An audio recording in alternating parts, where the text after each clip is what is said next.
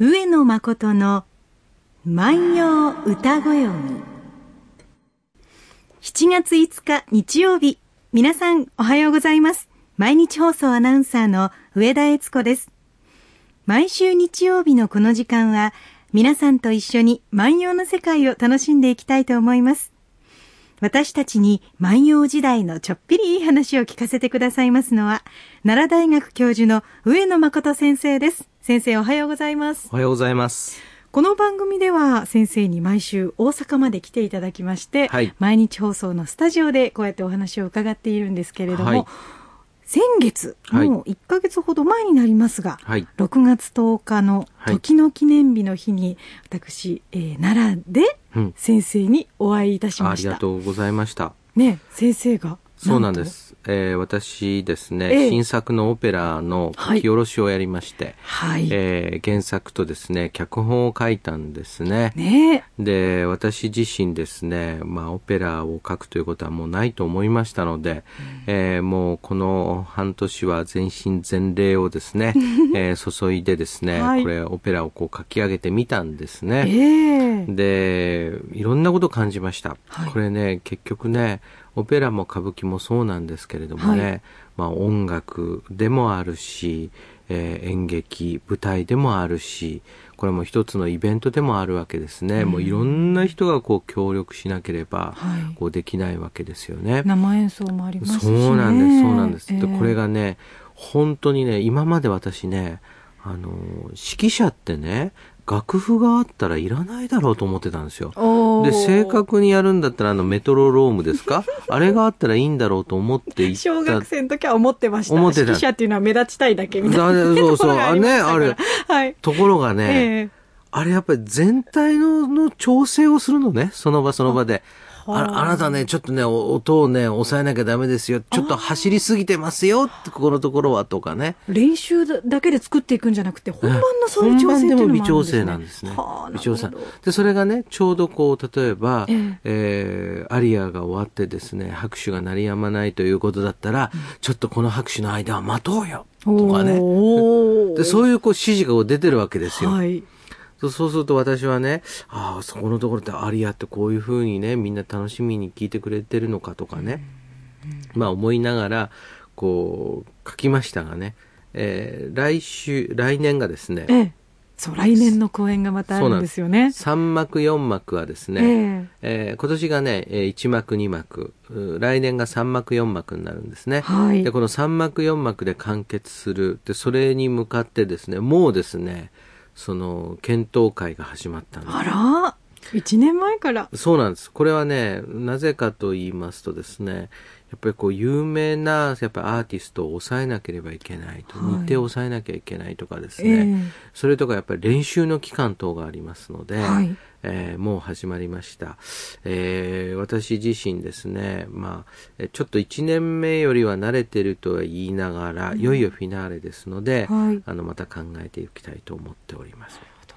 で、ということはね、この1年に一度は私はですね、ええ。まあ、なんていうのかな、1年に一度のオーケストラのために、うん。1年に一度のそのアリアのために、なんかね、こう、エネルギーを貯めて、はい。うんまあ何何かこう仕事をしているという感じなんですけれども、ええー七夕もそうですよね。え。本当6月10日が先生の七夕です、ね七夕です。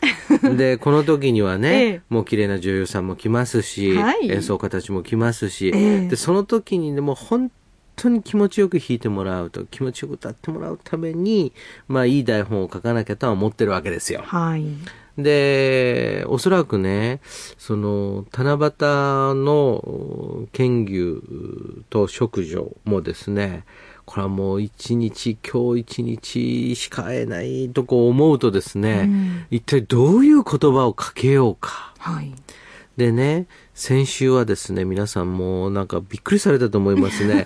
あのーその職業生がね、えええー私はね、紐を解いて待ってるからね、早くいらっしゃいなんていう風な、積極的な積極的な女性だったでしょ、えで、ところがね、はい私ね、そういう七夕のこういう歌もある。うん。うん。でもね、それが全てだとね、こう思うとね、はい。こう、みんなね、なんかこう、七夕に色めき立ってんだと思われるのも、やっぱり事実と反しますので、ねやっぱりね、恋と言ってもですよ、そのね、これ、例えば空を仰ぎながらね、はい。その剣牛と淑女の物語を思い浮かべた時にねでそれはその剣牛と淑女の淡い恋を思い浮かべる人もいるし濃厚なラブシーンを思い浮かべる人もいるし これ紐を解いて待つなんていうようなちょっと漫画チックなものを思い浮かべる方もいるしこれいろいろなんですよ。誰と一緒に空を見るかっていうのでも変わってきますよね。変わるでしょうね 子供と一緒に見てたら先週の歌は紹介できないなとそう思ってたんです。そうそうそう。おお母さん紐を解いてどうするのっていうふうに言われても困りますのでね。これなかなかね、ええこう、やっぱりそういうことってあるんで、例えばね、あの、桃太郎の話でもね、はい。あの、桃太郎の話の、あの、本来の筋っていうのはですね、えあの、流れてきた桃をおじいさんとおばあさんが食べちゃって、はい。おじいさんとおばあさんが若返る話なんです、実は。桃の力で。で、その若返ったために子供が生まれるという話なんです、実は。そうなんですか。そういう話なんです。だから桃っていうのはこれだけその人を若返ってそのパワーをみなぎらせるものですよという話だったの、もともと。へで、江戸時代の人は少なくともそういうふうに認識してた。ところがですね、子供に聞かせるときにえ。ね、ええ。その若返って子供ができるっていうのは非常に具合が悪くって、あの、結局桃の中から子供が生まれたということで変わるんですね。なるほどね。で、これと同じことえで、え。淡いですね、はい。あの、いわゆる剣牛と食女性の物語もあるんですよ。はい。で、これね、ちょっとね、これからね、言う言葉をちょっと覚えてほしいんですがえね、え。男性のことを非行と言いますうん。で、これに対応する言葉がね、姫なんですね。だから、非行と言ったら必ず姫が出てくるんです。うん次にね、妹っていうのはこれね、女性を表す言葉です。はい。性っていうのは男性を表す言葉です。はい。だけど、妹と言ったら必ず性っていうふうに対応があるね。うん妹、性、彦、姫っていう対応があるんですね。はい。で、これ、あの、従って、彦星って言ったら男性の星っていうことになるわけですね。えで、この彦星が出てくる歌を、あの、ちょっと聞いてください。はいえー彦星は嘆かす妻に、言谷も告げにぞきつる、見れば苦しみ。彦星は嘆かす妻に、言谷も告げにぞきつる、見れば苦しみ。通訳していきましょう。はい。彦星は嘆かす妻。これ、まあ、敬語でが入っていますので、お嘆きになっておられる妻ぐらいの感じなんですが、まあ、訳すときには、うんそこのところは少し難しくなるので、うん、まあ、嘆いている妻にぐらいでもいいでしょう。はい。えー原文には敬語が入っていますので、正確に訳すと、彦星はお嘆きになっている妻に。ということですね。はい。ことだにもと出てきます。で、この場合のことっていうのはですね、えー元来は二つの意味がありました。ええ。一つはですね、言葉のこと。もう一つは事柄のことです。で、もともとはですね、口に出した事柄は全て実態を表すということから出発しているので、ことと言った場合には、事柄と言葉と同じ意味だったんです。ところがだんだんですね、人間嘘をつくようになりまして、はい口ばっかりの人も出てきたわけです。でそうするとですね、えーその言葉っていう意味と、その事柄っていう意味が分かれてくるんです。はあで、言谷もの場合はね、えーおそらくですね、これええ言葉だけでもということになるんですね。はあこの歌の場合はね。したがってね、えー彦星は嘆いている妻に言葉だけでもっていうわけですね。はい。で、言葉だけでもっていうのは実態を伴わないということですよ。うんうんうん言葉だけでもと、告げにぞきする、告げにやってくるっていうわけですね。うん告げにやってくる。でもね、その後は重要なんですよ。はい。見ればく苦しみ。これ、見る、この場合の見るっていうのはね、会うということです。うんで、会うということと同時に接触をするということでもあるし、共寝をするということを見るということもありますから、この場合は、こう、そうですね、その人よを共にする、共寝をする、共寝をすると苦しいので、見ると苦しいので、そういうことなんです。そうするとね、この彦星はね、ええなんとシャイな。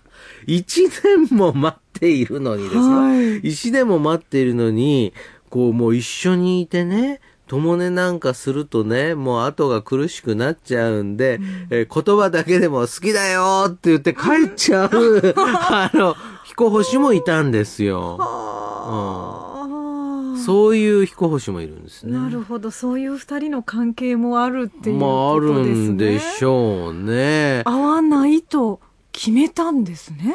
そうでしょうね。その、まあおそらくね、えあの、本当にその深いことになってしまうと、うんえーこの一年間また辛いんで、はいもう言葉だけ交わして、あの失礼する、まあ玄関先で帰るのか、あの、ミスでね、あの、見ないようにして帰るのか、それこそお茶でも飲めばいいですね。お茶でももう、そんなね、もう、前のカップルみたいにね、もうはい紐をもうひ開いてんだからね、あの、上がっていきなさいよっていうのかね。ええこれがね、でもね、僕は思うんですけどね、あの、そうですね、やっぱ淡い恋もね、うん。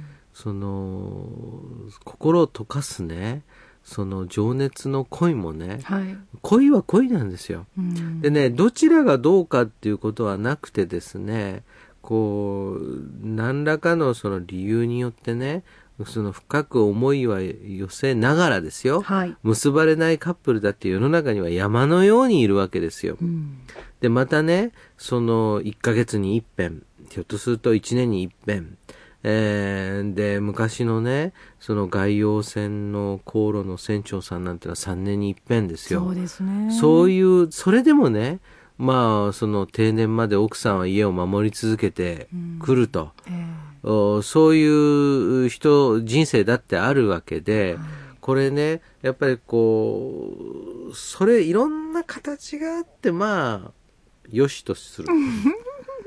あの、それもいいかなと思いますよね。合わない間に思いは募るし、うんその合わないと余計に相手の理想というか理想像が膨らんでいって、うん。より素敵な人に思えてくるっていうことをよく聞きますもんね。まあそうですよね。ええあの、合わなければね、ええあのーこの人ね、あの食べ物食べた後に爪楊枝でシハシハするのも見なくて済むし、いびきも聞こ聞かなくて済むしね。やっぱそういうのってあるじゃないですか。ええあの、でもねね。僕は思うんですがね、はい。あの、恋愛の始まりっていうのは理想化から始まるんですよね。はい。つまり相手をその理想の男性、理想の女性と見たときに、うん。初めてねその恋心がこう芽生えるんですよね。でそれがねそのそうするとねモテようと思うとねその相手がどういうものを理想かっていうのに合わせてはい。自分を見せれば相手に見せれば相手はその気になってくれるはずなんですが何がうんその理想なのかってなかなかわからないんですよあでこれね私あの聞いたんですけどあ。ね、はい。お相撲さんはモテると。でそのどうしてモテるんですかとええそのもう稽古する時にね砂まみれになって、はい。それでもう汗臭くなって、えでその後にねもうその髪が乱れているのをねカッと直してえねはい。歩いている姿がかっこいいっていうのああ、まあ、そうですね。力強さとかいうのはもう理屈抜きで伝わってきますよね。それでねえ次に聞いたらねえ、はい。もう稽古をして乱れている髪もかっこよくなる次にねもう結い上げた髪もかっこよくなるええで、歩いている姿もかっこよくなるし、次に座っている姿もかっこよくなるって 言うんですよ。はい。やっぱりね、理想家なんです。理想家なんです。理想家なんです。ね。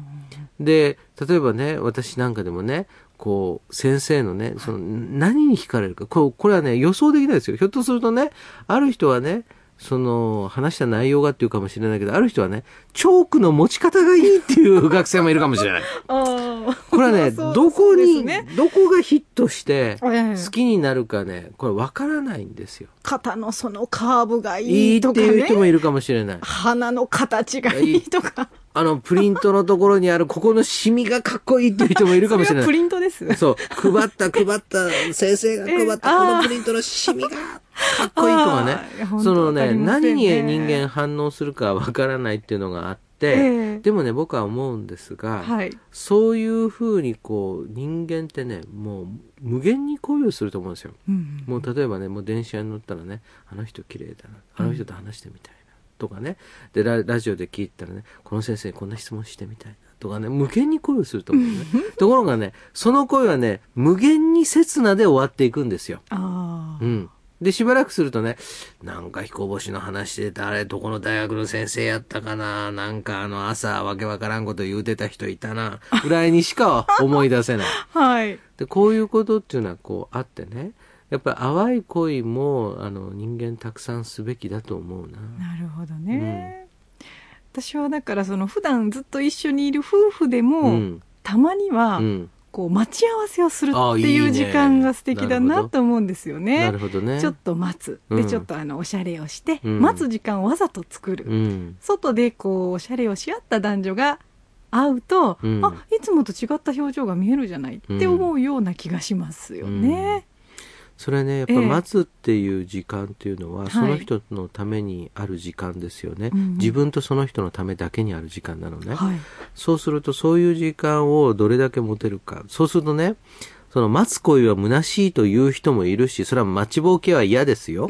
しかしね、待つ恋をしてこそね、人はまたね、成長もするし、相手に対する愛おしい気持ちをね、ええ表現する方法を考えていくと思うんですよ。そうですね。だからね、私はね、こういうことで考えるとね、うーん、まあ、とにかく神様は意地悪で、はい。